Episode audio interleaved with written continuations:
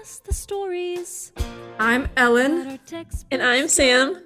and, And we're I'm just Emily. Oh shit! I already There's more people I'm here. so sorry. I didn't know how you guys wanted to play it. No, Ellen so should have sorry. waited. fine. Okay, we'll have our guest introduce themselves.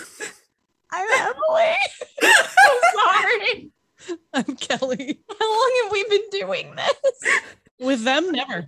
Okay, okay. I'm, I'll take and it. as you may have guessed, we're just here to cause chaos. If that intro wasn't evident. At least it I was on probably should have brand. given you Yeah. instructions before that. Nice little printout of how things go. Instructions would be the antithesis of this podcast. Fair. I mean, the minimal amount of instructions I gave you guys for theme of this episode, I fe- was pretty proud of. it actually broke me a little bit uh, because every time I listened to a true crime podcast case, I was like, this is the craziest thing I've ever heard. No, this is the craziest thing I ever heard. No, this. And I finally just had to pick something and let it go. And then, literally, after I'd done half the research, I heard probably the story I would have picked otherwise. I, I told it to Kelly before we started recording. I was like, that shit is nuts. Always happens when you pick something. Yeah. Something better comes along and you're like, well, this is my life now. That's why I'm not married yet. The only reason. yeah. Yeah, for the theme of this episode, I very helpfully was like, give me the craziest story you can find.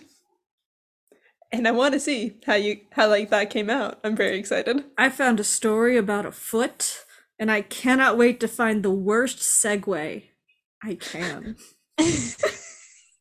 I mean, you can just start blurting it out like Emily. I was gonna say, speaking of feet, I did used to do some foot modeling back in the day. If you need that kind of segue, I'm Oh, that's sorry. good to know. What? casually work that into the Yeah, conversation. good job. Peggy Before we Feet get dot com. started on our stories, though, would you guys like to tell us who you are? Why Am I, Yes. why am I starting? because every time I speak, I feel like I'm doing it at the wrong time. So I'm Emily. I'm Kelly. And collectively, we are whining about Herstory, a women's history podcast where we whine about women that you probably haven't heard of, but definitely wish you did. Mm-hmm. So Hmm. we're not going to cover Marie Curie or Amelia Earhart. We're going like Marsha P. Johnson, Ruth Coker Burks, Toto Koopman. If you, none of those names ring a bell for you, then our podcast is for you. even if they do ring a bell, it might still be for you. Yeah. So we uh, we pair fine wine with fine women. But are you aware that Amelia Earhart was eaten by coconut crabs?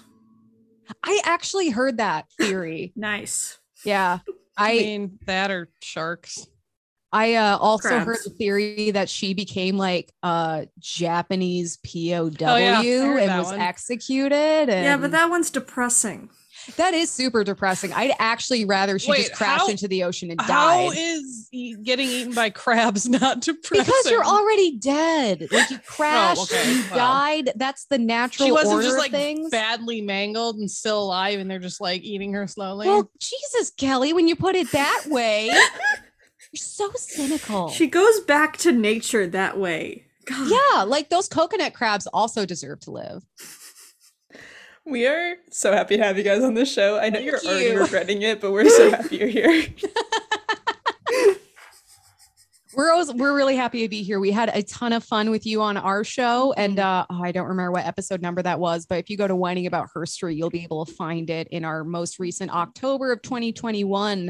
section. 122? Was it one? There is a link to it on our Instagram if Oh, anyone's looking There we for it. go. Ooh. Yeah. So, did you guys bring a story for us? We did. Um, at least we came that prepared. Every everything else we just kind of left up to chance, Oh, But the including the, story we intro. have. But the story we do have for you. So the story we have for you is called Two Bombs, One Survivor. Ooh. Okay. So, America dropping the atomic bombs on Hiroshima and Nagasaki, Japan in 1945. Yes, that is what we are talking about. Big shit, Strap in. big, horrible shit. Oh, I'm ready. Uh, Let's go. These events undoubtedly changed the world. Even in the midst of a second world war, deadly force of this magnitude had never been witnessed before and hasn't been matched since. In total, the atomic bombs left over 200,000 people dead or injured. And beyond that, the effects of radiation have left countless more suffering from and dying of cancer in the decades since. every survivor has a story that illustrates the absolute mind boggling horrors of that day. But one person's survivor story stands out. I love when we start with an absolutely terrible event as Yeah. like the where the, And then this is we're the like, let's beginning. reverse a little bit, but Yeah. you know where we're going. I mean, it's like Romeo and Juliet. You know within like three sentences that those people are going to die. And yet you keep reading. Portia. Ah, love story between two children. Oh, God. well, technically, like she was 13, and I think he was like 20. So really only one child. Yeah, one child that results in like six deaths. Yeah. Yeah, Bad. That's not much better. Anyway, it's like when I started with Chernobyl. Yeah, Me too. exactly. you start with the bad stuff, and then it gets better, and then it gets bad again. It's like, let me start. Chernobyl. Is that enough an attention catcher for you? Are you engaged? All right. Yeah. So Tsutomu Yamaga- Yamaguchi was born on March 16th, 1960, 75 years before I was born. to the day. To the day. Oh, They- wow. They share a birthday. Yes, 75 years apart. Heck Yep. yeah.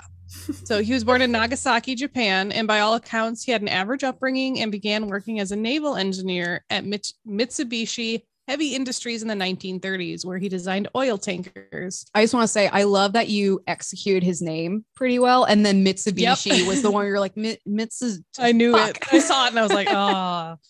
In 1940, when Japan entered World War II, Mitsubishi worked to manufacture military aircraft. I didn't know that. Yeah, they're um so you know how I watch King of the Hill constantly. One of the characters, Cotton Hill, he's a World War II vet and he's constantly bitching about like Japanese made cars because they made the planes that shot his ass down. Yeah, I didn't know that. Yeah, no, like um, I know Mitsubishi, I don't know about Honda or Toyota or any of the others, but then oh, is it The Toyota's Is it- American made, isn't it? is it Mercedes? It's called Toyota.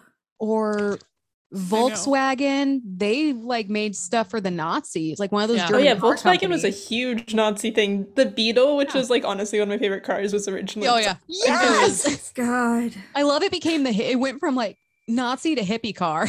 We just don't think about They it. I mean, why rebranded do you think we punch fast. people when we see it? oh my Like God. Nazis. Is that what Punch Bunny's all about? Oh my god, now it is. yeah, yeah. oh, Okay.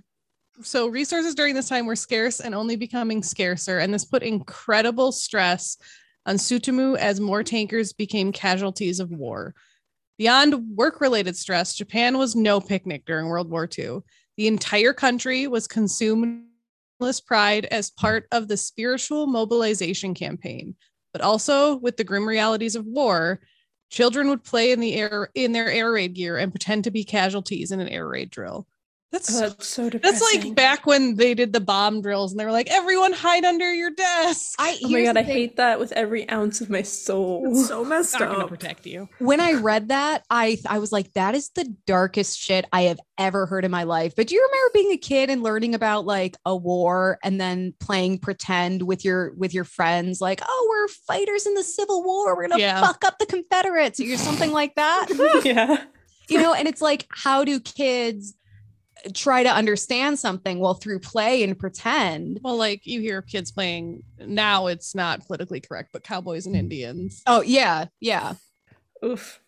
Do kids play games about the coronavirus? Oh, they I'm will. gonna Talk to a child in a bit. It's it's There'll, called be a eventually. song like Ring Around the Rosie. Like it's going to be a whole thing. you better watch out better wear your mask 2020 is gonna kick your ass yes yes rona's coming to town By the time our nieces are like playing games in schoolyards, they'll be like coronavirus games. yeah Yeah. I, that'll uh, be weird. i am going to teach my nieces that song and Amazing. she's going to in- infect her, s- her Oh, school God. with song and laughter. You chose that verb on purpose. I did. She thought about it. So nearly all production in Japan was geared towards the war. For example, barely, barely any textile products were produced for domestic consumption after 1941. Profits were controlled by bureaucrats, which also set production quotas for each industry to keep up with the demand of the war. This meant civilians were working hard and going without. Rationing of food, clothes, bandages, and basic items pushed families to their limits, pushing civilians to engage in petty crime and steal food in order to survive. In one instance, a rice storage warehouse was bombed in an air raid, and citizens flocked to grab what they could from the building's remains. That's like some dystopic shit. Like Yeah. uh, yeah, this rice that's like storage house something has that happened in the been. Hunger Games. Yeah, Right. it's it's been bl- everyone's running to the cornucopia just to like get as much rice as they can. Insane. I don't like that. Yeah. When does this get like fun and crazy? I mean, it's just, I don't. We you never said fun in your brief. Yeah, it's just crazy. and all of this is crazy. Okay, yeah, that's my own fault. I'll take it. So all of this was taking a physical and emotional toll on Sutomu, who asserted that he, quote, never thought Japan should start a war, end quote. As the war continued, Sutomu's outlook was bleak. He actually thought of honor killing his family with an overdose of sleeping pills. He could never have Hmm. imagined what would happen next. So things in Japan are already really bleak, but there's still this uh like nationalist identity of like we are going to fight this war, war to the very last person. They are going to have to wipe us off the map for us to surrender Right. because no one could have imagined what was coming. Though Sutomu was living and working in Nagasaki, he had traveled to Hiroshima for a three month long business trip where he was helping to develop a new oil tanker. He had been working long hours and was just really looking forward to returning home to his wife and infant son in Nagasaki. Oh God. Oh, this Yep. isn't gonna end well. Also, can I just say a three month work trip? What the That Fuck that sucks. shit. Oh my God. And this was I like hate before the that. internet, so I guess if you like needed to get a project done, like you couldn't go home and manage it from there. Yeah, right. but then you had also to finish like the whole project. but then Yeah. also you can't like uh, video chat with your family like you literally just don't see your wife and child for Ugh. three months maybe you write Oh. some letters and Mm. that's it That's rough. That's so sad. I can barely handle an eight-hour workday, much less three months. oh i know i'm like get me out of here oh my god how is it only 8.15 That happened the other day where I'm not even joking. Like I was like, I've done so much. And I looked at the clock. I'm like, it's been 45 minutes. i got i got really messed up the other day where my I, I, I ran to get coffee and my car clock read one time because I hadn't changed it with daylight savings. Oh yeah. And then I was like working and I felt like a bunch of time had passed. I was like, it's only been like 30 minutes. What is going? Oh, It had been an hour and 30 oh, minutes. yeah. Yeah, Okay. All week because of daylight savings, I've been waking up like stupidly early and Yeah. then going to bed at like 9 p.m. like a 90 year old woman. So I've been like having full days before 11. I keep looking at my clock and being like, it's lunchtime, and it's like 10:15. Right. And you're like, I'm so hungry. First of all, I go to bed at eight. So you're not even close to being a 90 year old woman. Get on my level. And yeah, I get, I actually, I went to the gym like an hour early uh, on my break this week because I'm just like, I'm so tired. I just, I, it's not going to happen if I don't go right now because my body thinks it's 1 p.m. and it needs to go on the treadmill. You're so much more productive. If I get tired and I just go take a nap. It gets dark at like 4:30 Yeah, here, that's the and that's worst. the least sexy thing I've ever seen. Yeah. It's Oh, yeah. Terrible. that wording. and DTF, not down to fuck. so on August 6th, 1945, uh, it was just supposed it was supposed to be his last day in Hiroshima. Oh no. It was also the day that the American B-29 bomber Enola Gay was scheduled to drop the little boy atomic bomb on the center of the city. Wait, it was his last day. It was Oh. literally he is the cop who's like, I'm two days from retirement, and, And then then he gets gets shot in the shot. line of duty. Like, I'm getting It's so too old for this shit. sad. Like, Why did you this choose is- the most depressing crazy story? because it's so full of weird little coincidences and happenstances. It's uh, like it actually blew my mind. I'm like, if someone wrote this, I'd be like, you're trying too hard. Like, right. You're this, like, is, this is too much. no way. At 8:15 a.m., Sutomu was walking towards the docks when the bomb was dropped, only 1.9 miles or three kilometers away. And That's within like the annihilation zone too. yeah. Oh, yeah. Oof. Sutomu remembered hearing and seeing the bomber and two small parachutes in the sky before there was a great flash, and he that he described as being like, quote, the lightning of a huge magnesium flare, which is I'm like, Wait how a second. Did you see a just say he magnesium flare? remembered? Oh yeah, he remembers seeing this. He Wait. wait, Saw it and he didn't go blind? he survived? He did. Yeah. Yeah, I I said that. It's called Two Bombs, One Survivor. You know I, what? I, I just also call this his survivor story. I wasn't I trying remember to hide all that. of that, but at the same time, I was like, "There's no way anyone could survive being one mile away from a atomic Right? bomb." 1.9 actually. if he was 1.8, it would have been all over. It should have been all over at 1.9. Yeah, that's Yeah. well within the kill zone. Yeah, just also I love his example, the lightning of a huge magnesium flare. I'm like, that's gotta be an engineering kind of thing. Like other Right. engineers are like, I know exactly what you're talking about. And I'm just like, a what? Having been trained to expect air raids, he dove into a ditch right before the sound of the explosion reached him, rupturing his eardrums. The shockwave that accompanied the blast flipped Sutamu off the ground and into the air before he landed in a nearby potato patch. Thanks for the or thanks thank the What the potatoes. hell? I guess potatoes must be really because I'm just like, no, Oh. Because every well, because it's all leaves above ground. I so was it gonna would be say, fairly soft. the Ah, potatoes yeah. are underground. I'm having some feelings about this. Yeah. Yeah. Can, can, can you imagine like seeing someone just be thrown up into the air like that? And like, uh, ugh. Sutumu later recalled, quote, I didn't know what had happened. I think I fainted for a while. When I opened my eyes, everything was dark and I couldn't see much. It was like the start of a film at the cinema before the picture has begun, when the blank frames are just flashing up without any sound. And that's because the blast had actually left him temporarily blind and his eardrums have ruptured. So it is black and soundless. Like, I'm like, That's how so do you even know you're scary. conscious at that point? but even after he did regain his sight, because thank God it did come back mm, pretty quickly, the bright day had been transformed into a dark dystopian landscape. The bomb had kicked up enough dirt and debris to blot out the sun. Ash fell all around Sutamu as he watched the mushroom cloud rising in the sky. How is he alive? Yeah, I that's literally do insane. not know. Like he must have so much cancer at this point. He does. Oh, he yeah. absolutely does. We actually talk about that later. He is okay. 100% radiation at this Yeah. point. Well, and all that stuff that's falling is all like radioactive matter. And it's, uh, like after an atomic blast, there'll be something called black rain, and that's all this radioactive debris. It's all it, like mixed in with the ash, just Yes, raining it's real down on bad. you, and it's just it's chock full of that radiation that we all thought was so healthy for us for a hot minute in the twenties, thirties.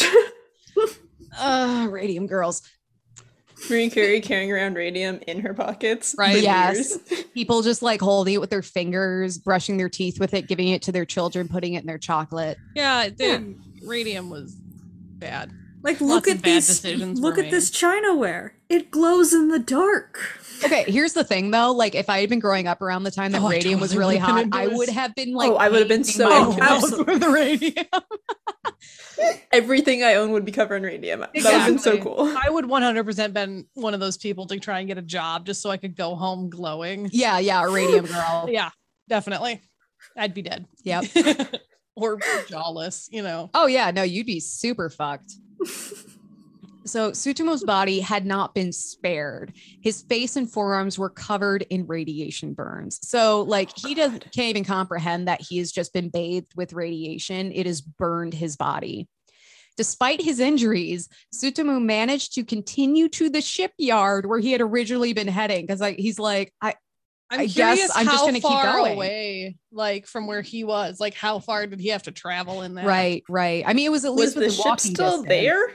I I don't think it matters. He's just like, oh, that's where He's I like, was I don't going know where to before." go. So Go to the hospital. That's where you should go. The hospital's probably not there anymore either. Yeah, it's it's nuts. there There just were head out, head away from where you saw the, the mushroom cloud. There were That's a really the main few- thing. like reinforced buildings that the the skeletons of which survived the blast, like everything around them is completely it's just ash, but the Mhm. skeleton of some of these buildings did creepy. incredibly survive. So he gets to the shipyard and he finds his two colleagues who had also survived the blast. So these are the people he was going to meet, and they also survived. What? they also probably ducked in some ditches and landed in a potato patch like because they're not that much fur- they're they're probably about the same amount of you know distance away that he was and the three men hunkered down for the night in an air raid shelter so I- i'm like you can't even comprehend what's going around you they're just like let's find someplace that's safe and not outside and just like, let's just Take, take a a nap. nap. Ugh. The next day, the three men traveled to the train station, which was rumored to still be operating, which again shocks me. Their journey to the train Well, station, How did they even hear these rumors? because there are other survivors like wandering around. And so they're trying to get back to Nagasaki, right? Yes. They're, yeah. Well, I think they're at this Oh. point just trying to Just get, get out of Hiroshima. Hiroshima, yeah. Let's. But Hiroshima Nagasaki is is not the a place you no-go. want to go at this point. Well, and they haven't. They don't even know what has happened. Like the the only thing that they can really compare this to is an air raid. Well, did they even get an air raid siren for it? I don't, I don't think so know. because I think Enola Gay, the B twenty nine bomber, was like quieter than the rest of the planes. well, they and he used. says he remembers hearing, Hearing and it. seeing the plane, but no siren. yeah, and because they there are some speculations that if more people had been able to get underground and get into air raid shelters, more people may have survived at Yeah. least that initial and later blast. died painfully of cancer. Yeah, you Mm-hmm. Mhm. know, Yeah. um, but they wouldn't have been melted. True. But also, Also- like, what was the protocol? Like, I imagine there's very few air raids where there's a singular airplane. Well, and that's what we were saying is that he recalls hearing the airplane, but he never makes a mention of hearing the air raid siren. Yeah. Their journey to the train station took them through the devastated remains of Hiroshima. and you know, way more radiation. Yeah. if you're going through the center of it. Honestly, at this point, it's like, what's a little more radiation going to hurt? Because you are covered Oh, yeah. it. You I were mean- bathed in it. It's, I, yeah.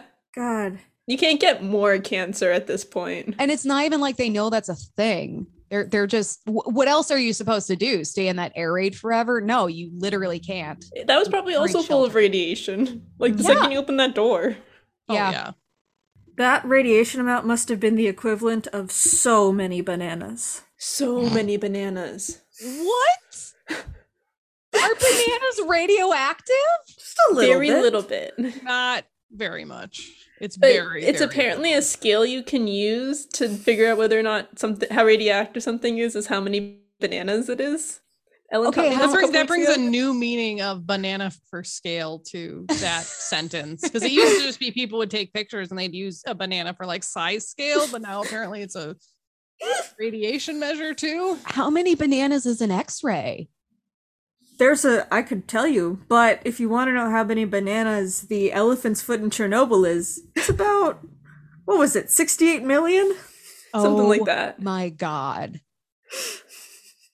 But you'd have to eat 68 million bananas in like an hour or something like that to get that amount of radiation of like standing next to it for a second. I feel like you'd OD on potassium before the radiation gets you. That's probably true. Be more likely one of those uh, banana spiders gets you. Oh, a, a dental x ray is about 50 bananas.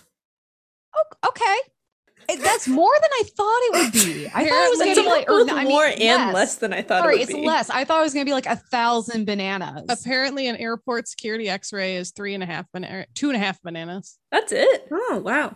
Those are way safer than I thought. One What- one day on Earth is about a hundred bananas of radiation. oh, I hate that. Doesn't a human produce like 25 bananas of radiation or something like I that? don't know. Living I in a remember that being a concrete fact. stone or brick building for a year is 700 bananas. What? So we're going to talk more about radiation and how it just destroys people. Maybe we can wait to talk about how I'm being exposed to this radiation and producing it myself. As Yeah, we that's speak, They, fair. they mention Chernobyl, but they do not mention the atomic bomb. they talked about uh, Fukushima though. That's up here. How many Somewhere, bananas was that's not- Fukushima? Okay, good news. Uh, smoking gives you more bananas than f- uh, Fukushima.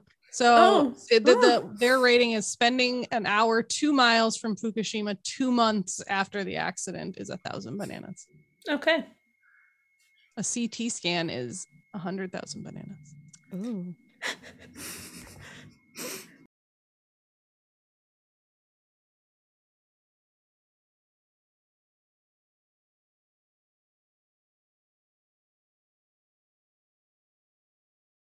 So, in conclusion, Bananas are radioactive.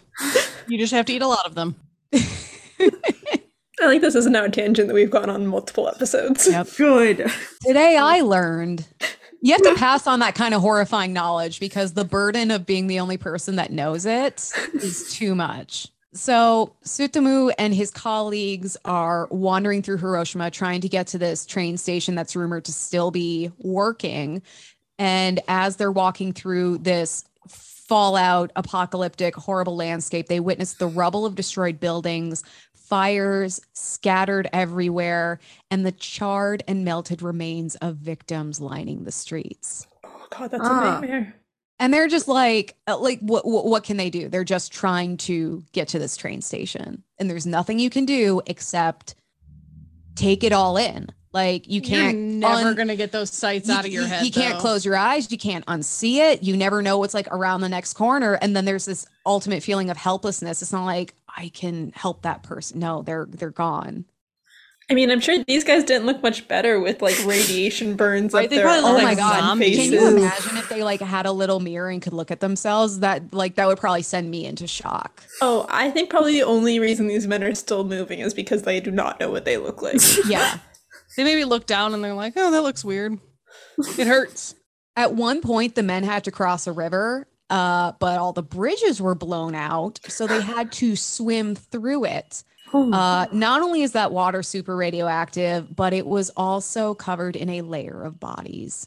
Oh. I am uncomfortable with this information. Tsutomu and his colleagues had to literally swim through a river of bodies.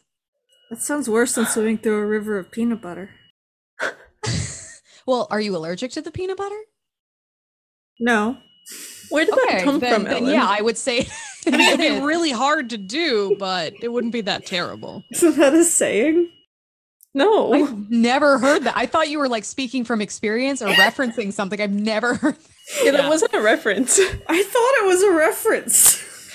like the banana thing I like jumped on board for. Peanut butter thing. We're all just kind of like, "What E-, are you talking about?" Ellen's just coming up with like home homegrown witty wittyisms. Like, oh man, that sounds tougher than swimming through a river of peanut butter. I tell you what. and we're all just like, "Yep, Yeah. sure." She's gonna say that in another episode. Yep. And the next time I'm gonna have to jump on board for it. Oh yeah, we'll and uh, continue. I expect that on a mug. Thank you very Oh, much. that'd be a good mug. So when he arrived in Nagasaki on August eighth, Sutomu made his way to the hospital to get treatment for his injuries. Finally. Doctor, yeah, right. By the way, sorry, we we skipped a line, so I just Oh. want to say there are other passengers on this plane who or Train. plane train planes, trains, and automobiles. Kelly, I tell you what, um, and they're all messed up. And this is an overnight ride, so like he spent one night in a Yeah. So fallout this is zone, Two days later, he's at the trek hospital. through a fallout landscape, and now he's got to spend a night on this train, just like in trying to get other home. people. Yeah, yeah. Do you think they made him buy a ticket? Where I is the would- hospital? Hope he- in Nagasaki. So he's not in a good spot. Okay. there was a Starbucks after He's 9 home 11 that now. was charging people for water. I know that was They were terrible. charging Seriously? first responders for water. Yeah.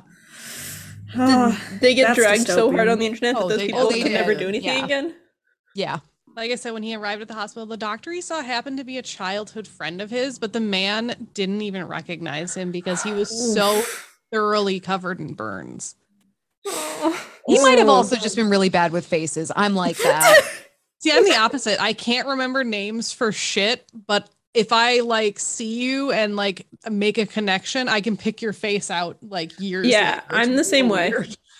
It's kind of creepy to other people, but I'm just like, I don't know. I recognize faces. See, My my I'm friend constantly Tierney's like, where do I know that. you from? Right.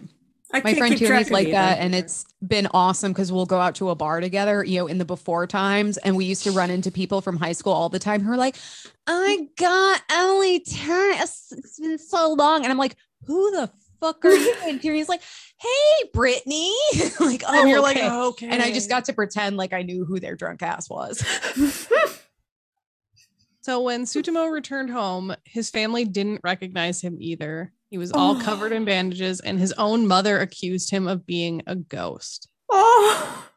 In just a few days, Sutomu had survived an atomic blast, which had immediately left 80,000 people dead, trekked across a radioactive hellscape, traveled back to his hometown on a train with other people that had survived this radioactive hellscape, received treatment, and was finally able to crawl back into his own bed. You know what? This is the craziest story you could find. but I think I know where it's going. I'm glad because I was like, oh, what if this isn't crazy enough? But at the same time, it's like this has only happened twice in human history and this dude survived. Like, Right. that's insane to me. Yeah, I should have been more specific and said fun, but like that's on me. hey, we got to talk about bananas. Bananas and rivers of peanut butter. Um, so then on August 9th, Tsutomu put us all to shame by dragging himself out of bed to report for work. no. Honestly, Yeah. the craziest Go part of the home. story. The real hellscape here is I capitalism. know, right? As always, By 11 a.m., he was interrogated by the company director about what had happened in Hiroshima. By now, U.S. President Harry Truman had officially revealed the existence of the atomic bomb, claimed responsibility, and declared that if Japan didn't surrender, they could expect, quote, a rain of ruin from the air, the likes of which had never has never been seen on this earth. Fuck you, Except Harry it literally Truman. was just seen like 10 minutes ago. So as Sutomu struggled to describe the events in Hiroshima to his boss, Truman's promise came true as a great white flash exploded outside. Hmm. Sutomu instinctively dropped to the floor just seconds before the blast shattered the office windows, causing glass to splinter across the room. I like, okay, every time I get called into the boss's office, I think like I'm getting fired. Like this is this This is would it. be so much worse. Can you imagine? Like you've been through this incredible trauma. You get called in your boss's office and to they're like, "So- recount that trauma? Yeah, like to you? Fuck you. You're the one that sent me on a three month work trip to a hellscape, you dick. I like I'm I'm all for like taking mental health days and like use your sick time, use your PTO, but I can't help but feel like, oh my God, I'm so weak because this guy went into work the next day. I Like, know. The fact that he went to work the next day makes me sad. It, it, it does. I, it kind of makes me think like, did he just need something to be normal? right. Maybe. That Mm. makes some sense. he should have spent more time with his infant child. Yeah. Right. I mean, he probably couldn't. c- He's covered in burns. I bet holding him hurt. Like, It's so Just lay next to him. Just yeah, like just sad. Yeah, infants just sleep a lot, so just Right. like go like put it in your bed. Have a nice day. yeah, just. I would love to know more about his thought process in that because yeah. why he went to work. I agree. I've I've had bosses want me to come into work in unsafe conditions, but this is just fucking ridiculous. right. Is it rude to call a bomb survivor a bootlicker? Maybe a little. just gonna continue now. so Sujumu recalled thinking that he said, "quote I thought the mushroom cloud had followed me from Hiroshima." oh my god, that's so Yeah. traumatic. Yeah, the second bomb, which was called the Fat Man, was even more powerful than Little Boy. Fortunately for Sutomu, the office building's reinforced stairwell, combined with Nagasaki's hilly to- topography, helped to cushion some of the blasts that hit the office. However, his bandages were blown clean off and another Oh. wave of dangerous radiation swept over him. But otherwise, he actually escaped the blast with pretty minor injuries. What Just about his in infant child and Hiroshima. wife though? Yeah, we're getting there. Uh, but just like in Hiroshima, Tsutomu was only about two miles away, three kilometers from ground zero. And after the second blast, all he could think about were his wife and child and were they alive or not. Because now they're in the same place he is when this thing is Mm-hmm. Mhm. happening. He rushed home through the apo- apocalyptic remains of Nagasaki, unsure of what he would find. Tsutomu found his home reduced to rubble, but his wife and child had not been inside. Oh thank God. Okay. Sutumu's wife had been out with their son shopping for burn ointment for her husband's injuries and had managed to take refuge in a tunnel, only sustaining superficial injuries, though both were exposed to deadly radiation. That is the best news I've ever heard. Right? Yeah. Had they not been out shopping for ointment for Sutumu, they would have likely been crushed under the collapsing building that was their home. So that's another weird, like coincidental coincidental twist Right? in They the just story. happened to be out shopping. because he had survived the first bombing, they survived the, s- the second. right. Otherwise, they, they would have been home and just crushed. Whoa. Like that, blo- Wow. that blows my mind. Like, Also, like, imagine being that family. You heard about this, like, terrible, terrible thing that happened in Hiroshima. You're like, my husband, father, son was in, in Hiroshima for a work trip. Like, he's probably gone, and they'd have no way of figuring this out or calling him. And then he just shows up He just covered. in shows up. bandages. Yeah. yeah. Like, hey guys, I'm home. yeah, His mom's like, Fuck no, you ain't. You You are- are ghost. You are a literal ghost. Get out. Like, because he's also mangled. Oh, yeah, yeah. uh, covered in bandages. Like I, I'd be like, "Y- there's no way you're actually alive right now. Like how? But then like you're you're trying to cope. So first of all, you're living in a country that is just being you know ravaged by war. You are going without. It's it's like it's it's a tough place to be a civil civilian. Right. But you're also still like, yes, Japan, my home country. Yeah. Like, you're you're trying to make the best of it and then this incredible event that you can't e, that you have no concept for happens where your loved one is so you're trying to grapple with oh my god what is happening in my country oh my god where is my husband and then he comes back and you're like i'm just going to go s- get some burn ointment i'm just going to try to control the things i can and it happens again like I hate it so much. it's so insane to me. Like I know half the story is the crazy part is that we dropped two atomic bombs within That days is of the each crazy other, but part. still. but Sutamu's ordeal was far from over. Why? There was not a third bomb. History tells us Oh, there was thank not a God. third bomb. I'm just gonna. I We don't know know that. that. I don't know Spoiler if alert. anyone needs to be told that right now, but there was not a third atomic bomb. Within just three days, Tsutomu had been twice hit with massive amounts of radiation. His family retreated to a bomb shelter with other survivors, where Tsutomu began to succumb to radiation poisoning Yeah.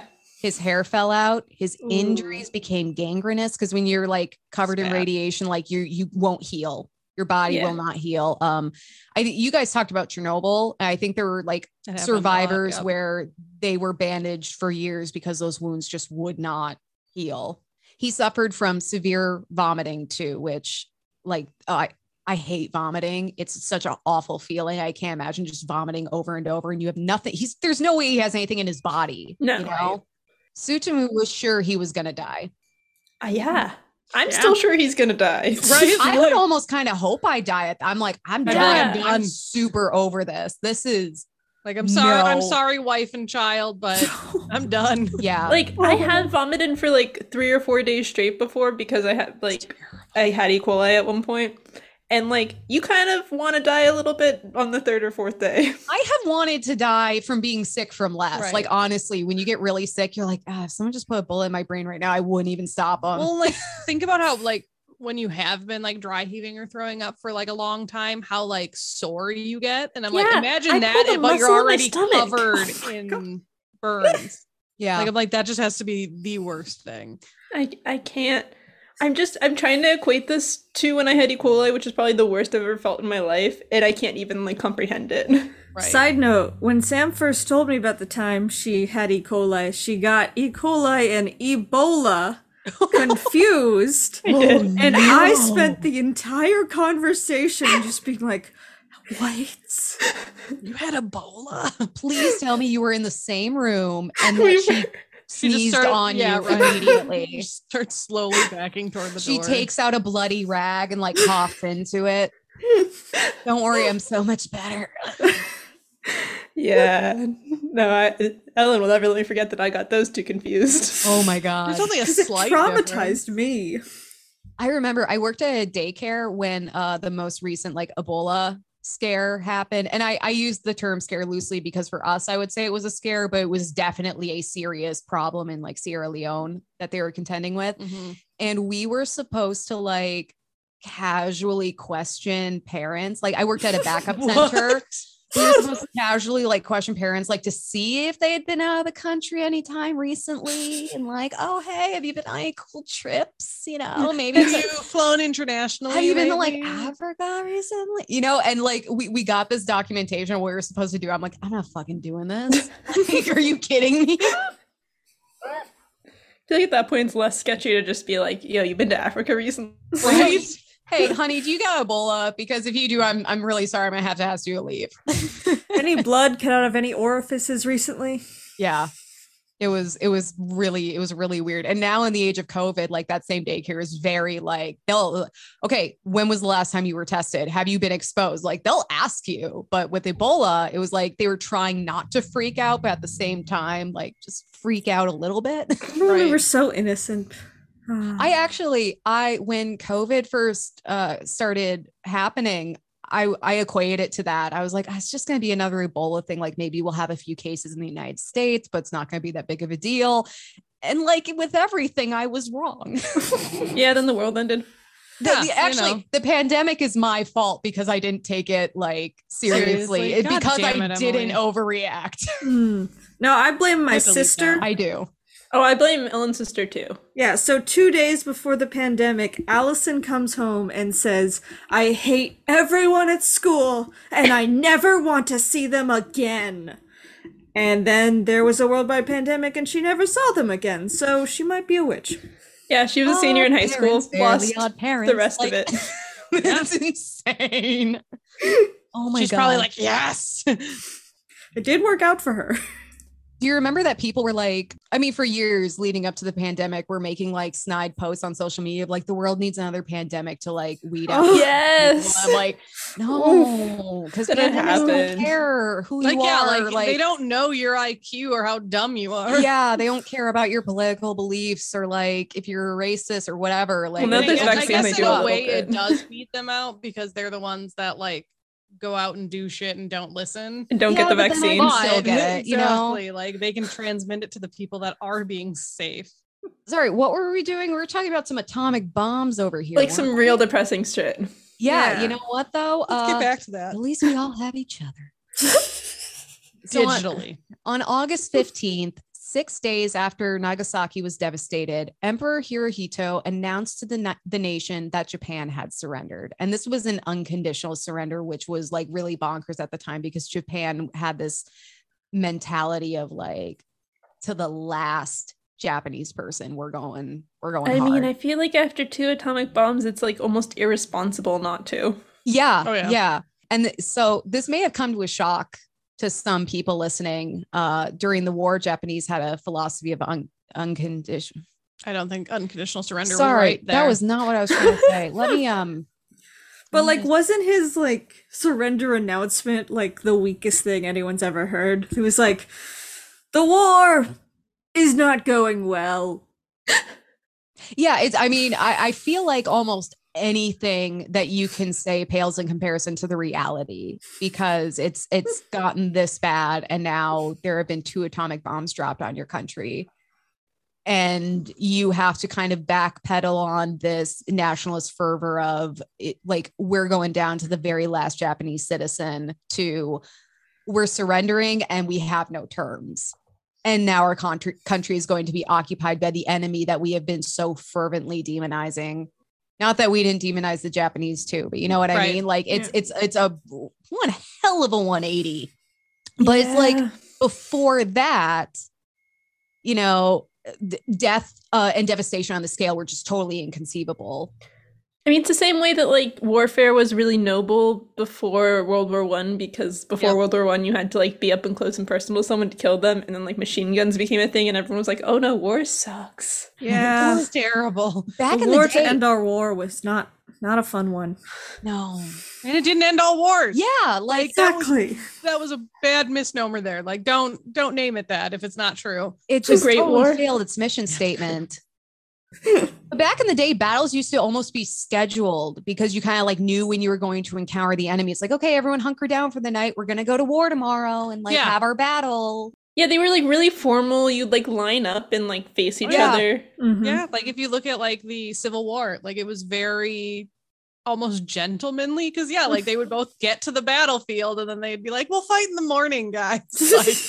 Like, yeah i mean that that doesn't take away the horrors because it's it's obviously all awful but there, there's actually a uh, a war journalist and he's got a really interesting youtube video that my boyfriend who's a veteran showed me and it was talking about the evolution of war and how it became a lot more chaotic and isolated for example in world war one you're in the trenches and shit might come and blow you up at literally any time or you're out in the field and you don't see another person for you know days at a time and death is always there instead of oh we're in camp we're fine we go to battle tomorrow right. and how that has impacted the levels of trauma that people experience who have gone to war and it actually makes it worse especially like when snipers started playing Ugh. heav- heavily into Ooh. wars there's just this constant threat like there's the reason when people Yeah. come home with ptsd that that's part of it is that they're like hyper vigilant it's Yeah. because when you're in a war and you're like, you know, there could be an enemy sniper and I would never fucking see them. Yeah, it And I like could just, I would just be dead. death is constantly lingering over your shoulder. There was a thing in World War II where like they would just have their camps and snipers would be watching them, and it was code to not salute your Superior officer. Yeah, yeah, so they wouldn't superior shoot the officer officers, because yeah. if you did, they would die immediately. That's insane. Sutomu remembered hearing this ra- this radio broadcast announcing Japan's surrender and recalled, "quote I had no feeling about it. I, was I neither wouldn't either. sorry Did he have nor feeling? glad." I, I was gonna say, like, did you have feeling anywhere other than just absolute? Terror and pain? I was seriously ill with a fever, eating almost nothing, hardly even drinking. I thought that I was about to cross to the other side. He's like, I'm literally dying right now. I do not give a shit what the country is doing. And he didn't even think that Japan should go to war in the first place. So he's like, I, fu- I'm, Oh, which honestly, I would probably feel that way too. Like, what a, what an incredible historic moment to witness. And he's like, I'm way too sick to care. Right. Yeah. While many who survived the initial blast in Hiroshima and Nagasaki would die from radiation exposure, Sutamo miraculously survived. Surviving How? Yeah, that's impressive. because he is the baddest bitch ever. Like, actually, I- he, he talks about why he survived. He he talks about it a little, and it's very uh, it's very interesting. Survivors of the atomic bombs not only had to contend with the horrific injuries and trauma, but also discrimination by their countrymen because we've already we're already dealing with this, this societal destruction and physical ailments and mental trauma let's just throw in some discrimination that everyone's just what gonna were they make up. discriminating them against? Like, oh, you're so mangled and burned from a fucking atomic bomb? Actually, Yeah. yeah. that was it. yeah They're like, you're So- a drain on the resources. I- I- it was actually stupider somehow Oh, even dumber? so known as hibakusha or person affected by a bomb Oh. survivors of the bombings became outcasts others feared the effects of radiation exposure and didn't understand that they couldn't catch the victim's radiation so these people they, they were almost being viewed as like walking radioactive time bombs Like the AIDS crisis. yeah, very much like that. People didn't understand uh, like how you could be exposed to radiation and how you couldn't be, and like that these people were not a threat to you. Hibakusha were denied housing, employment opportunities, and had limited marital proposals. The discrimination extended to their children also, as people thought the radiation sickness could be hereditary. What? This led to generations of social and economic discrimination. And actually, I, I didn't put this in the notes, but I was reading. They've done studies, and there have been there, there there's no evidence that children of people who have been exposed to high levels of radiation have any higher risk of congenital problems. Really? I thought that they. you know what they do have a higher risk of though? PTSD. There is a thing called generational PTSD, and they see it Yes. a lot of times with like African Americans, and if they had like uh, ancestors that were slaves, they'll still have like so they might not have congenital things, but they'll have mind things. Well, and I've read that Mm. about a lot of like different anxieties. They did a test on mice where they trained these mice to be afraid of the smell of like lilacs or something. Oh, that's and sad. then mice like three generations down who had never been exposed to the smell Yeah. reacted in fear it's insane. I just watched a video on it Fascinating. the other day. and it was- It's crazy. Also, did his wife and young son survive? they did i Okay. do i Th- do This mention is a them. cold Oh. read for me. She did all the notes, so I'm like, Kel- kelly is also sitting here like so did he die I'm just. How is this man not dead? I know. i it totally blows my mind it, it gets crazier How? So because many survivors suffered radiation burns, it would be easy to tell who was a hibakusha or, and who wasn't. So it's not like you just be like, no, I totally wasn't there. And I definitely don't wake up screaming because I see a white flash in the middle of the night. No, I definitely wasn't. But l- like some people, you'll see them and they almost, they have like patterns of their clothing burned onto Oh. them. How? But like, how'd you tell their children? Cause Like- like, you, the word gets around, you know who Okay. someone's parent is. And if you know they're a hibakusha, then the child by association is. It's terrible. Survivors and their families desperately tried to hide their survivor status. And I can only imagine how this collective repression affected survivors emotionally. Oh yeah. Because Oh, you well. experienced this trauma, you have somehow survived, and now you can't talk about it, or your life might literally be ruined. You won't be able to find a place to live or work, and your kids will be outcasts because you were bold enough to survive. Like, recovery would not come quickly for Sut- Sutomu. He was permanently deaf in his left ear from the Hiroshima bomb, and his daughter, uh, uh, one of his daughters who actually wasn't born until the 1950s so after these bombings said that her father was constantly covered in bandages until she was like 12 years old Oof. so over He a had decade later kids he was after in this? bandages. Yeah, had that's two. shocking. he had two girls What? and they were both perfectly healthy I know. I'm like, how is he What? not sterile? yeah that's Also, his Hey, wife some got people exposed did to that go much on steroids. radiation. They How are put- her they eggs still put- any They good? put like lead over you so Yeah. you don't get the radiation. Yeah. This guy was two miles from two atomic bombs, and he can So still was have his kids. wife in all there's her something, eggs. there is something about this man that I am convinced he's like genetically superior. So like there, he's got the Clearly. X-Man gene Like, I hope they kept Like- some of his DNA somewhere. or something. If I were well, like the way I'm thinking about it, I'm like, I would want his kids to marry my kids because those kids would Yeah. have whatever that gene is. yeah, they're clearly like resilient AF. Yeah. That's insane. Yeah, you got a little deal with a little bit of generational PTSD, but You know, you got it's fine. so after he did recover, Sutomu worked as a translator for the U.S. Armed Forces after they started occupying Japan. He What? also worked. Yeah, oh, I mean, I think at that point he's just like, I'm alive and it's something to do. Well, I mean, he needed work. I was saying they probably didn't discriminate against him. Well, they Oh, needed But, people like, that they're spoke the people who Japanese. did that to him. I know. He also worked as a teacher and eventually returned to engineering at Mitsubishi. He didn't get fired, did he? Apparently not. I feel like that that's gotta be against some kind of workers' rights law. Like, right. you like you can't- got blown up while in a meeting with your boss. Well, okay, here's the thing. The Mitsubishi building and, uh, and, like everyone in that building also got soaked in radiation. You it's like you can't fire everyone. You don't have a company anymore. Right. They're all just outcast together. But he did, like we said, we mentioned he had the other daughter and he did have another child with his wife as well, which is insane. How were her eggs still good? How is his anything still good? How is that They're physically possible? superhumans. Yeah. They're literally superhumans at this point. Like many Hibakusha, Sutumu struggled with the trauma of what he had witnessed a devastated landscape, swimming through a river of bodies, perhaps even seeing nuclear shadows, which captured the final moments of life before it was snuffed out. Mm-hmm. He Mm. coped by writing poetry, and it wouldn't be until the 2000s that Sutumu spoke publicly about his experiences. He published a memoir. I didn't realize hate you were you going to have so to read that. much. I could not find an English translation. Ika Sari Tieru Inochi. Ika sare teru, teru inochi. I don't know what that I was means. close. I could not find an English translation of this, which I feel like was on purpose because we in the United States, I don't think we really like to talk No, we don't. about the atomic bomb and like how bad it really was. Um, so No. yes, this memoir was about His experiences surviving the bombs. okay. He also would go on to become a fierce anti-atomic weapons activist. makes Yeah. That sense. makes Fair. complete sense.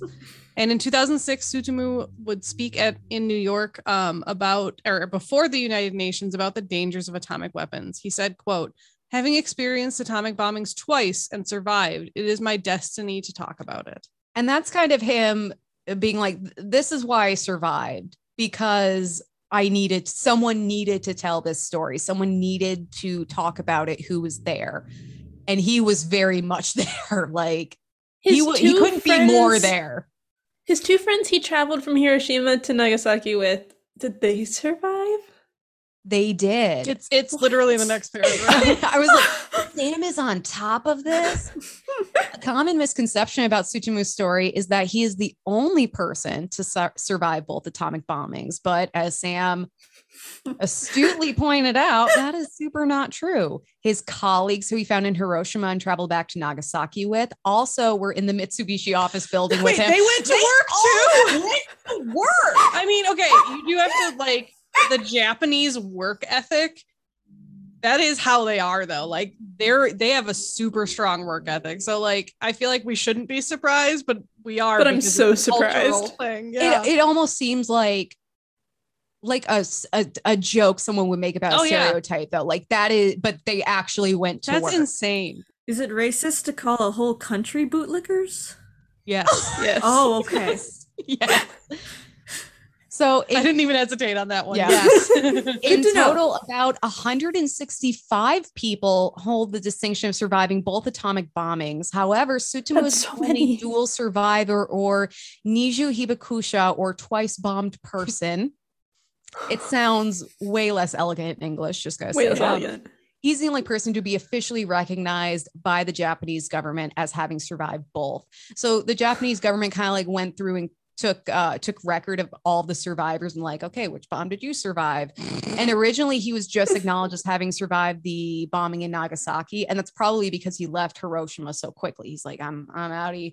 And he originally not wanted the dual recognition, but as he began to accept his unique position, he fought for recognition, which was given to him in 2009 because, like he said, like I survived both bombings it is my destiny. Is to he tell still this story." alive? Was he twice as discriminated? Maybe. Probably. Like it, it sounds like he did. He he had a pretty decent life, like all things considered. You know, he had more children with his wife. He went back to work. He coped with his trauma through writing, and eventually was able to speak about it publicly, and then became an advocate. Like for someone who survived two horrific, mind blowing events, I feel like he's turned out pretty well Yeah, damn. there's actually a documentary that was released in 2006 called Twice Survived, the doubly atomic bombed of Hiroshima and Nagasaki, which features Sutomu and the other Niju Hibakusha. And that that's where we get like the number 165 because they talk about those people. Hmm. Look, like that also blows my mind. Like, I'm sorry, there was more than like five people that were there for both. 165 people. That's so many more people than I would have We're expected you to say. both of these like well it's crazy that Ja- once in a million japan year events. it's insane that japan only recognizes one of them officially Yeah, and I think it's because he was like, "Hey, I was there. Could you please recognize me?" I think like he everyone else actually is stood like, up for himself "No." yeah everyone else yeah. was like, mm, or maybe They they, died before or the you know you like, know, he it became came an- about he became an advocate, and I'm sure it was very important for him to have that like official recognition from the Japanese government, and he was able to like use that to further his message. But also, like, you fucking survived two atomic bombs. I would also want Oh, yeah. governmental Yeah. Fuck that. recognition. like, I want a medal. you shouldn't have to fight for it I better get something out of this. Right. So up until his death, Sutumu advocated for nuclear disembarment. He said, "The reason that I hate the atomic bomb is because of what it does to the dignity of human beings. I can't understand why the world cannot see the agony of the of nuclear bombs. How can they keep developing these weapons?" So his position is no one should have nuclear I agree with him. like, Yeah. nuclear Jesus. weapons, which I completely understand. Also, I think people who have witnessed them firsthand, uh, their opinions hold a lot more weight than anyone else's. Just gonna say, yeah, I agree. Yeah. So Sutumu's wife, who had been exposed to radioactive black rain after the Nagasaki bombing, died in 2008 of kidney and liver cancer. Sutumu himself suffered from cataracts, leukemia, and stomach cater stomach cater stomach gators. stomach cancer related to radiation exposure. In 2009, Sutumu was told his stomach cancer was terminal and he died on January 4th, 2010 at 93 years old. Oh my god, he What? lived so long. I know. Three years old. He was Oh. like, like, yeah, the in his 30s radiation when this eventually happened. killed him, but 93 fucking years old. Like that's actually like about what life expectancy for an He average male won. is right now. Actually, that might be longer. I think it is. I think the average life expectancy is Isn't it like, 85. Yeah. You know how like they kept Einstein's brain because they're like, we want to unlock the secret of his genius. Can we unlock the secret of this man's ability to survive? Yeah.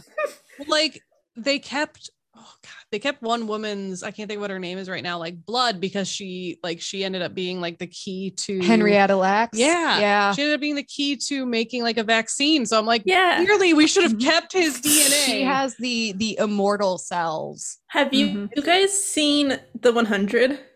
No. No. Stop So that. they have a radiation treatment that like makes your blood turn black and I'm like this guy had the black blood, the night Mm. blood. Dude, he might have. And Yeah. apparently it was working very well yeah, for him. apparently.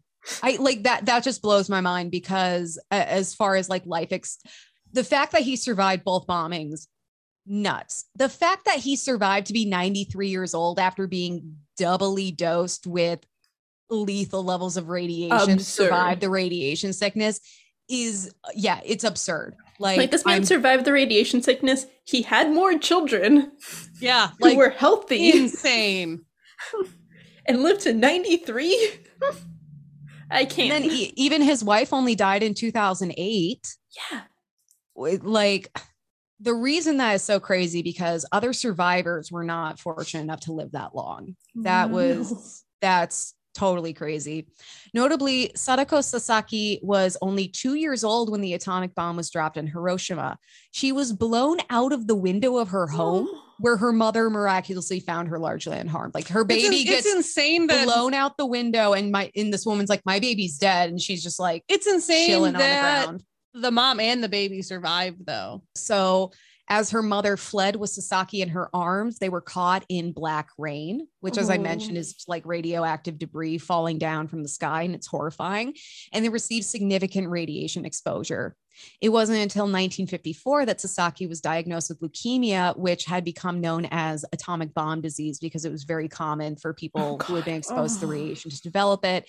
And she died at only 12 years old. So Oh, I I, want hate to say a it. takeaway from this, besides that's super depressing, is that if you ever end up in an atomic bomb situation and you're somewhere that you're still like inside, don't go outside for a while. Uh, Yeah. You don't know what to do, though. That's why we're telling people Okay. now. if something happens, wait to go outside because there's black rain. And I think it lasts like honestly like a week or two. Yeah. that radiation it's it's everywhere regardless Yeah, but still, you're gonna get less of it if it's not in the air.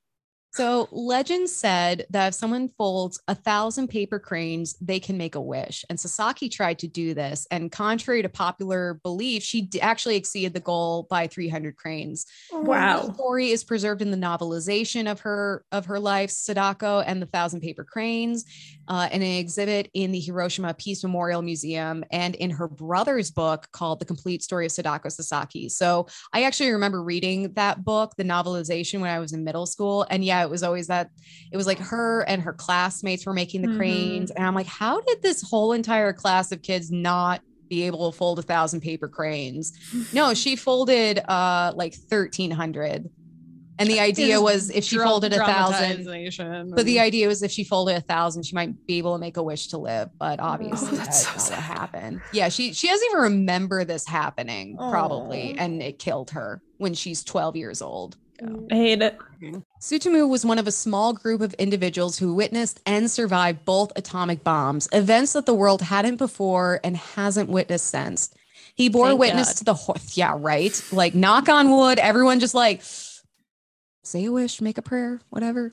He bore witness to the horrors and used his unique position as a dual survivor to advocate for peace and atomic disarmament. Tsutomu saw this as his duty. I want to end this with a quote from Tsutomu from after he was officially acknowledged as a dual survivor of both bombings. And I feel like this really encapsulates kind of what he's about. My double radiation exposure is now an official government record. It can tell the younger generation the horrifying history of the atomic bombings even after I die. And that is the story of wow.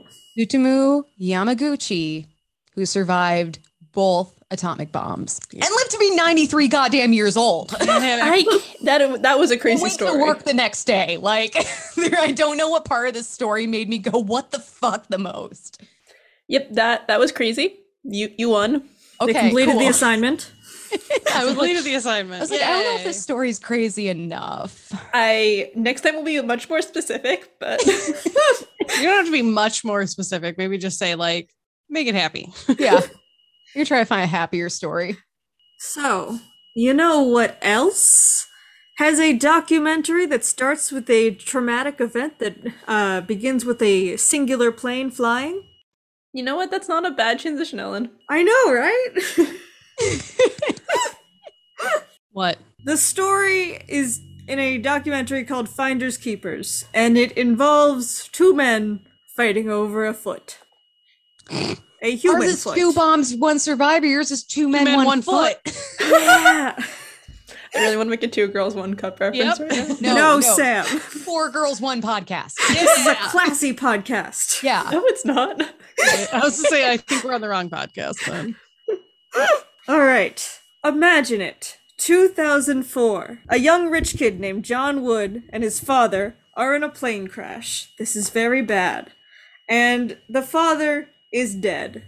And poor John has to have his leg amputated. So he's admittedly, reasonably, pretty upset about this.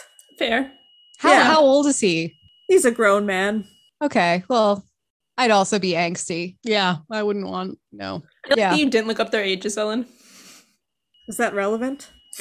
Also, I love that uh, ours was supposed to be the depressing one. You're like, father and son in a plane crash. Father, Father dies, dies, Son, son has loses leg legs. amputated Oh, within no. two sentences. Uh-huh. Ellen's gets better. hyperfixation is always depressing. It's usually some awful way I could die. Anyway, so Tom is like, I must create a memorial for my father.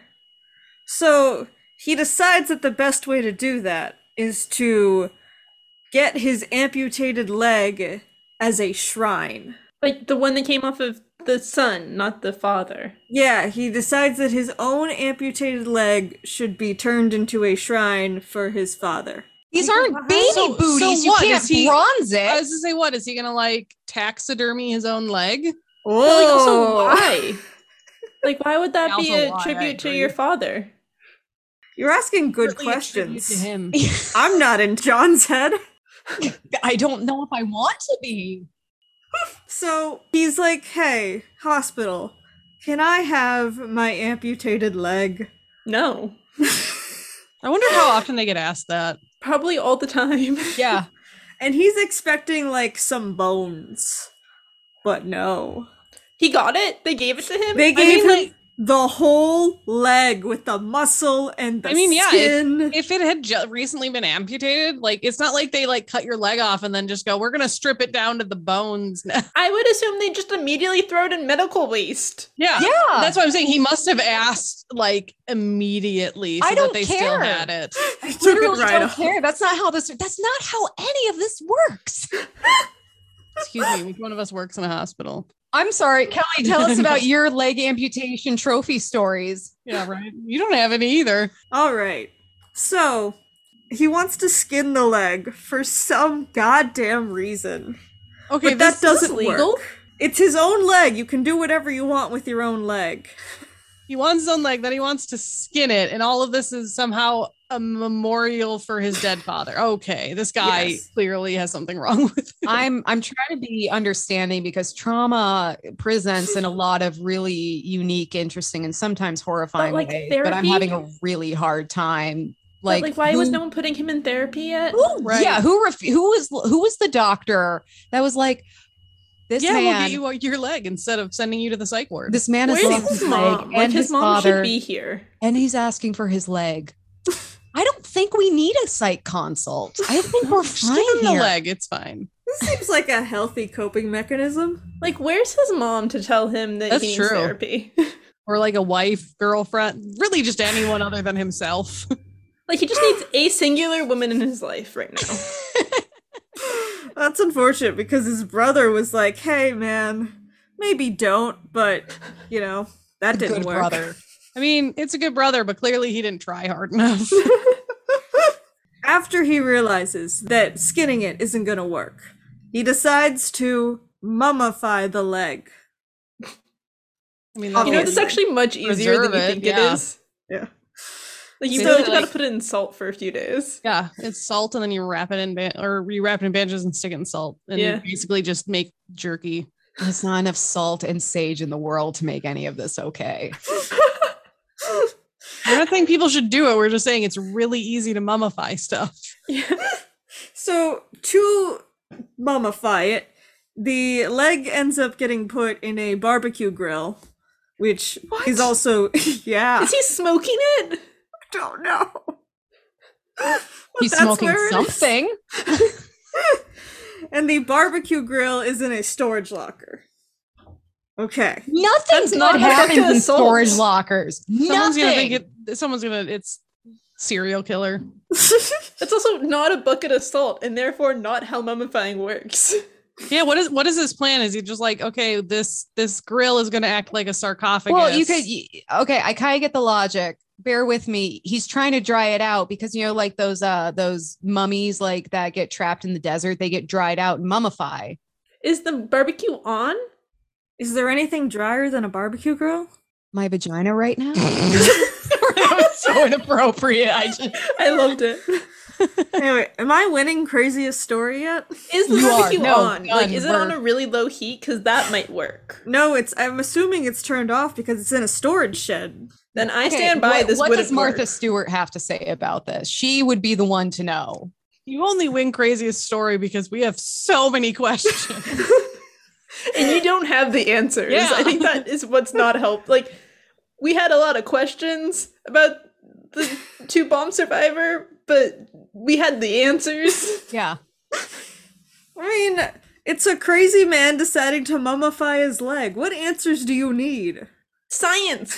You do this every time, Ellen. Any you can't actually. bring me a science story and not give me the facts.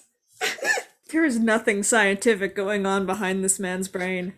Clearly, That's true. That is very true because there there are no answers because none of it makes sense. Okay. So, John, as you remember, he was in the hospital. Because, you know, the leg thing. And they prescribed him some oxy. Oh, 'cause, that you can't know, help. The leg thing. That's not going to help the situation. And like many a person prescribed oxycodone, he becomes addicted. Oh God. Very he doesn't sad. need that right now. and he spends more and more of his money on drugs to the point where he spends the rent money for the storage sh- shed on drugs. Oh, they're gonna Yes. auction storage shed. I thought of that as a joke when you were talking about the storage unit, It's and I'm the- like, no, the- that's the too worst stupid. storage wars episode ever. Oh no. the shed is put up for auction. Yeah. Like think about that. You're just like, oh, there's a shitty barbecue in there. I guess like I'll buy it for like twenty bucks, and then you open, it, there's a motherfucking leg. You're going to assume murder. Like, oh that's yeah, the only I would be like, assumption. I just bought a serial killer storage locker. I found the Zodiac killer. Yeah, right. Someone does buy this barbecue No. grill. Yes.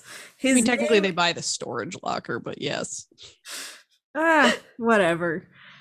His name is Shannon Wisnant. He's a local entrepreneur who wants to become a celebrity. well, Oh, this is finding a what we're leg at a doing? barbecue. Yeah, I'm glad you can see where this is going. so, he, you know, discovers a leg in his new barbecue grill. And in the first rational decision in this story, calls the police. Oh, thank God. For a second, because you said he wanted to be famous, I was like, is he going to call like a news station? I was like, is he going to Instagram live this or Post something? it to the gram. Oh no, no, Well, no! It's gonna I get can only worse. imagine now. what condition this leg is in if the guy tried to skin it first before putting it in Oh, the no. barbecue grill. Didn't even think about that. And how long has it been in there? It's like Yeah, it, it like- takes a while and several missed payments to like for them to finally auction Yeah, it it's been a off. sev- several months. it's at not like a least. week went by. It's not a good time to be a foot in a barbecue grill. My whole soul is like so done with this episode.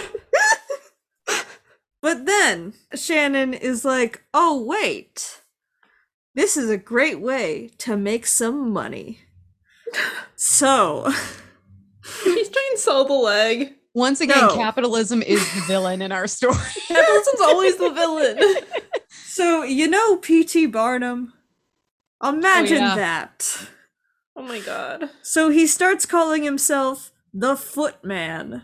Oh, That's not even creative. You know no. what? We've been spending two years putting a lot of effort into this podcast, w- especially like being punny and with our titles. But this asshole finds a leg in a barbecue, calls himself the footman, and everyone wets themselves.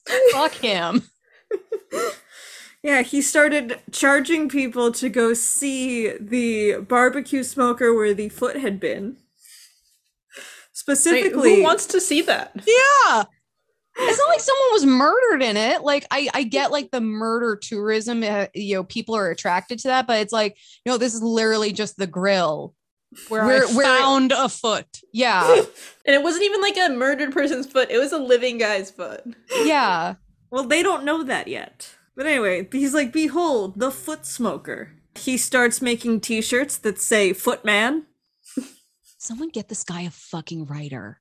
He Right. gets a license plate that says uh, Foot Smoker. Why? Really long light. Well, I guess you probably abbreviates. FTSMKR. Yeah. We're all so like much right there. worse. Why is that worse? Well, that is actually worse. And he starts like petitioning the police, like, Give me back my foot. Like, Fuck him. honestly, it makes him What? sound like a fucking cannibal. dude seriously i like i can have sympathy for was it john who was in this horrible accident Yeah, and clearly uh-huh. got zero help for his Right. And then Like, got addicted Like Drama. he to was drugs. going through some shit. but this dude is just a fucking prick i hate him So asking the police for the foot back is where things start to go a little bit awry. This made local news. that he was asking for the foot back. Yes. Okay. You know what? Fair. Clearly, there is nothing going on in that town. John Wood learns that where his foot went, essentially. So now he would also like his foot back. And there's no way you can give one foot to two people. It's not like It's like Uh, yeah. Solomon and the baby. exactly you can't They cut, cut it in the half. foot in half. It doesn't work that way. whoever loves the foot more will not want it cut No, in see, half. depending on how much of like the leg is left, one person gets the foot, the other person gets like the ankle and the leg. Honestly, that seems like that could work. They could give my the God. foot to Shannon, Oh the, foot man. I'm having some like weird flashbacks to when I used to work in a cadaver lab. so much fun. okay um why have we never heard about this before tell me Ah, I'm a everything. medical researcher, so it's just like a rite of passage in my life. what's the That sounds weirdest like thing so you much found in a fun. body Is it a foot? Well, so we would only get from like below the knee down because we were doing research on ankles. Oh, oh so you're this guy these people's favorite person ah, you're the foot john and the woman. foot man's favorite person You know how hard it is to actually get a cadaver foot though? Like there's so much paperwork and like you need to have special facilities and it's really difficult to get. You freaking, should have like- bought it from a storage shed, Sam. Come on. Man, I need to charge more for my foot modeling. I didn't know feet were that valuable. okay, so, So- back to the war of the feet. foot, foot, excuse me. Both men want this foot. And Shannon Wisnet is like, Yeah, I paid for the Yeah, I was gonna say, foot. technically, he bought it. Therefore, it's my foot. And then, you know, John Wood is reasonably like, Well, I mean, it, It came is off my literally body. My foot. i- it's been my foot for the most of my life. So they decide that there's only one way to handle this dispute. And it is exactly as dumb as you think it's gonna be. Rock, paper, scissors. Auction. No. Duel. They go to a TV court show. Is it Judge Judy? Oh my god. Judge Mathis. oh, oh, I've actually heard it's of him. off though. brand Judge That's Judy. the off-brand That's judge. We even couldn't even get worse. Judge Judy in on this bullshit. She she read it, she got first dibs, and she's like, Oh. No, I hate everything about this. Fuck it. No, I'm better than this. I am Judge Judy, and even I am better than this. Like they couldn't get Judge Judy or Nancy Grace or any of them. They had to go to like the off-brand option. yeah. yeah. Oh, Nancy Grace, I bet would have loved this. Oh, I would love to hear Nancy Grace like with her like fun little drawl talking about like two man, one foot. I can't I can't do Nancy Grace. That was very offensive. I'm sorry for uh, everyone south of the Mason Dixon line. Ellen. Ellen, everyone. I'm in the Midwest now. I can't I'm not offended anymore. I know you just have to say Transcended. "ope." oh, I'm gonna sneak past you there. All right, so quick timeline. This is 2006. So Judge Mathis is like, "Hey, Shannon, What the hell?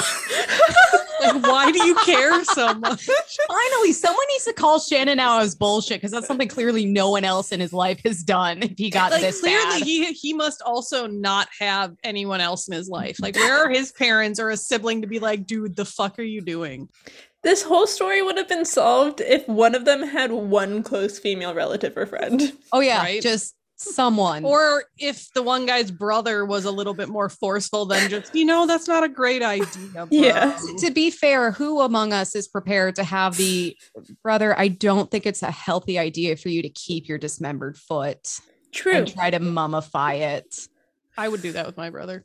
I'd be at that hospital being like, do not give him that foot. So technically, I like signed something a while back that if I like am drugged or like not cool, my mom or my sister have to like make all my decisions for me. So there's no way I'd get that foot. right? Oh yeah. Sam, can I make your medical decisions? No, I'll my keep your mom made me foot sign for a you. form that said she could do it. Sam, I will get you that foot. And then there's gonna be a ginger cat wandering around Wisconsin with a foot in its mouth, just like hanging It's out not on the gonna be a good roof. thing.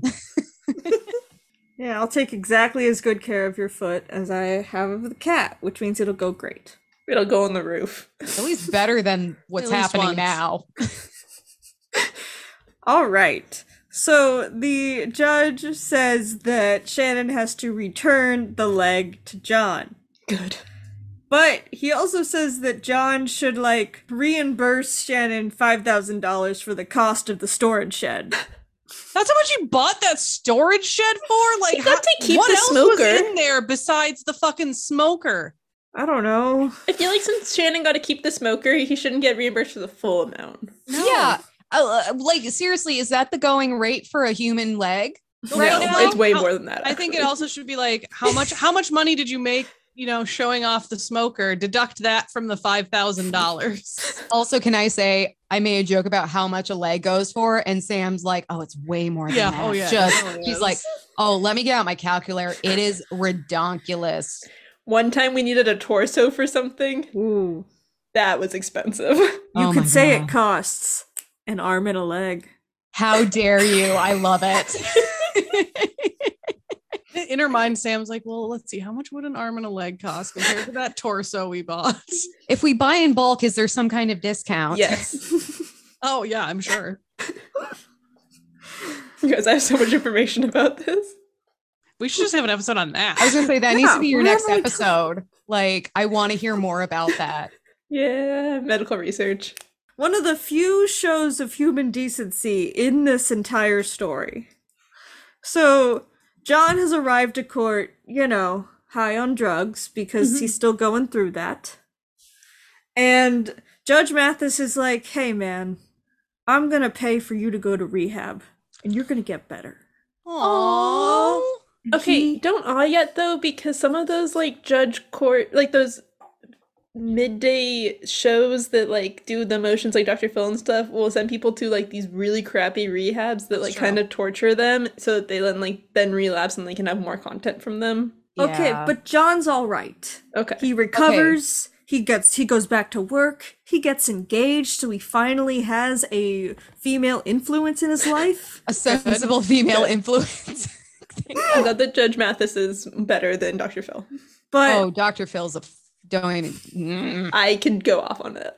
yeah. and this has garnered so much media attention that a vet agrees to taxidermy the leg. I knew we were gonna get there. I'm like, why was that not the first option? But okay, Why is it still around? Why is we- the sensible female influence in his life not helping?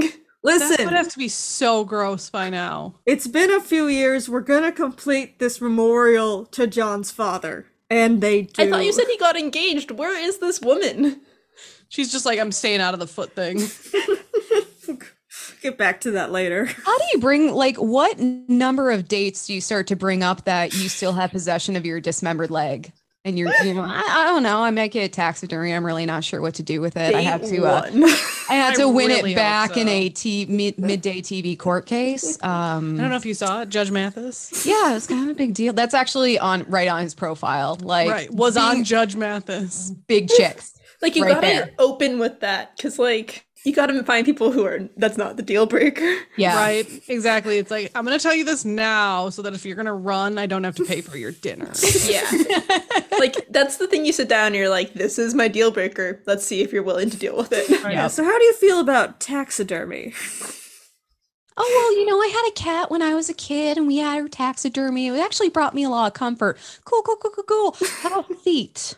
One time I was on a date and about halfway through what was a decent enough date, the guy just like casually mentioned that he had a doll collection. Run. Yeah, and that I would've been did a not deal have a second breaker. date. I was like, cool, that's my deal breaker. I'm out. Oh, right? And then he's man. like, Do you want to come home with me? And you're like, Nah, I'm good. my my my partner's stepmother has a collection of like those Victorian porcelain dolls, Mm-mm. and she's it, it's kind of one of those things. I think they've been passed down from generation to generation, and she's at this tricky spot because literally no one in the family wants them. Like she even kind of like casually brought it up in front of me, like, "Oh yeah, my daughter doesn't, you know." Yeah. And you're like, and I'm "Nope." like, "Oh yeah, I totally understand why not." So I actually have a bunch of those like Victorian porcelain dolls because my grandma passed away when I was like eight, and so I was Yeah. still willing to take them. yeah. I have one. It came in this wooden box. I keep it in its wooden box. I actually couldn't tell you where in my house it is, but it is in its wooden box Well, in that's some because corner. its location changes No. every time there's a full moon. no. Mine are all in just the top shelf of my room at my mom's house, and try and forget that they're there. Yeah. Ooh, that's where my creepy dolls are. We're gonna finish this story. I'm I, I'm so sorry. It's just like there's Ellen's a gonna have lot of so rich much fun content editing here. this episode. All right, so Shannon is upset about the fact that he lost the leg. I mean, didn't he get the five thousand dollars? Yeah, but it wasn't about the money, it was about the fame. Oh, it was fucking about the money. Now his license plate is just stupid. No, because he still 'Cause has the it wasn't smoker. It stupid still before. makes sense. he still has the foot smoker. He just He's a doesn't have the foot- smoker and a midnight toker without a foot. So he's like, he's still trying to make himself a local celebrity, but it's just not going well. You know, without the foot, like, what's the point? He realizes that the smoker, the smoker's probably cursed, because that's everyone's first thought. You know what? Fair. And he decides that the only way to lift the curse is to throw it into the ocean. Yes, this is what I want. I think this is like the third rational decision we've had so far. yes, this is like when I'm listening to uh, paranormal podcasts, and I'm like, why didn't they just burn it? but Well, he's it's a actually smoker. doing I the feel thing. like You can't, you can't burn a smoker. the smoker just wouldn't burn. It's clearly possessed. It's I a don't witch. know if I would call throwing a smoker into the ocean a rational decision. If you think it's haunted, coral reef. the ending it's a happy ending for John Wood. You know, he moves on with his life, moving past this whole foot saga. I mean, he got it taxidermied, so Yeah. Like he still has it, but like it, it's no longer an obsession, you know. that's good. However, Shannon's ending is a little less happy. honestly, I don't feel bad about that. Yeah, Yeah. fuck him. He continues to call himself the Footman, and he's, you know, appearing on podcasts, tries to write a book. Think he'll come You on our guys could have him on your podcast. podcast. Yeah. The guy that came up with Footman is like, I'm gonna write a book. Fuck you. Yeah, it that didn't is- work. No one wanted to buy it. No, you guys, we have to say Good. nice things about him now so they'll come on our podcast. No, no, no. He Yeah, it doesn't cannot. work. Oh, did he die? See, well, first in 2014, he's arrested outside of a Wells Fargo for brandishing a gun. I take back what I said. Yeah, I don't want him on my podcast anymore. And then in 2016, he dies from obesity. Oh, what? Well, I didn't see that coming. I don't know Me why. neither. I just didn't. I did not see that coming. yeah. Yeah, I Oh, that'll thought he do was it. going to get run over by a I uh, thought he was gonna like get like a shanked Foot in- Locker truck or I thought he was something. gonna get like shanked in prison for being obnoxious. he was clearly an unhappy person Yeah, who didn't Yeah. have a lot going on in his life.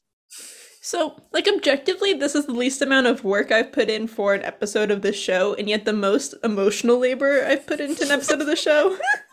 Can Can I just say I'm really glad we started off with the Hiroshima and Nagasaki yeah, I feel bombing like I couldn't stories. have followed her with this somber And of a story. ended with the the fight over the over the foot. Like Two men, one foot. yes, Oh god, two bombs, one man, two men, one foot. That's absolutely going to be the name of the Four episode. girls, one It butt. is. I'm so glad though that John was able to get the help that he clearly needed, and that Right. no one else. It, like it blows my mind. The, the crash happened in 2004. This isn't like well, it's the 1800s, and you just do Nope. cocaine about your problems. Like it's 2004, and no one offered this guy a psych consult when he asked for his leg back. He actually got his leg back. This is the 2000s. You do oxy about your problems. Yeah. I mean, you're not Yeah. wrong. Where in the world were they again? I'm, assu- I'm assuming somewhere in the United States. Yeah, Ellen, where Yeah. were they? The sticks. North Carolina. I'm sorry. yeah. Which is the sticks. Hey, we've been to North Carolina. Yeah, and it was the sticks, Sam. Oh wait, no, we went to South Carolina together. I've been to North Carolina.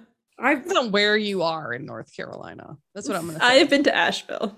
Okay, this episode's gonna be a bitch for Ellen to edit. Just le- leave it all in. Yeah. it's all gold. We're under two hours still. It's Yeah. fine. Thank you guys for being here and whatever just happened. It was fun. It truly was an experience that I will not soon be forgetting. No, Um, would you like to tell the people where to find you? Yeah. So uh, you can find us at Whining About Herstory, wherever you listen to podcasts, such as the Chaos Cast. And that's W I N I N G because we drink wine. Get it? Uh huh. Wink, wink. Better than the fucking footman. I'm really, I'm so salty. she's so salty. I I love refuse. it. Oh my I god. refuse. Sassy and salty. You can also find us on Facebook at Whining About Herstory, Instagram at WAH Pod. Twitter at WAH underscore pod. Our website is whining about herstory and our email is whining about herstory at gmail.com where we would love to hear from you. Ah, and if you ever are looking for us, and you can find us at Chaos Podcast on Instagram, at underscore Chaos Podcast on Twitter, and you can email us at chaospodcast21 at gmail.com. And if you heard a slight pause there, it's because I forgot what our email address was for a second. It happens. yeah. Thank you guys again, and we hope you enjoyed the chaos. safe travels. Bye bye. Thank you so much for having us. Lovers, sidekicks, family, good pals, buddies, anything but lovers. History hates lovers.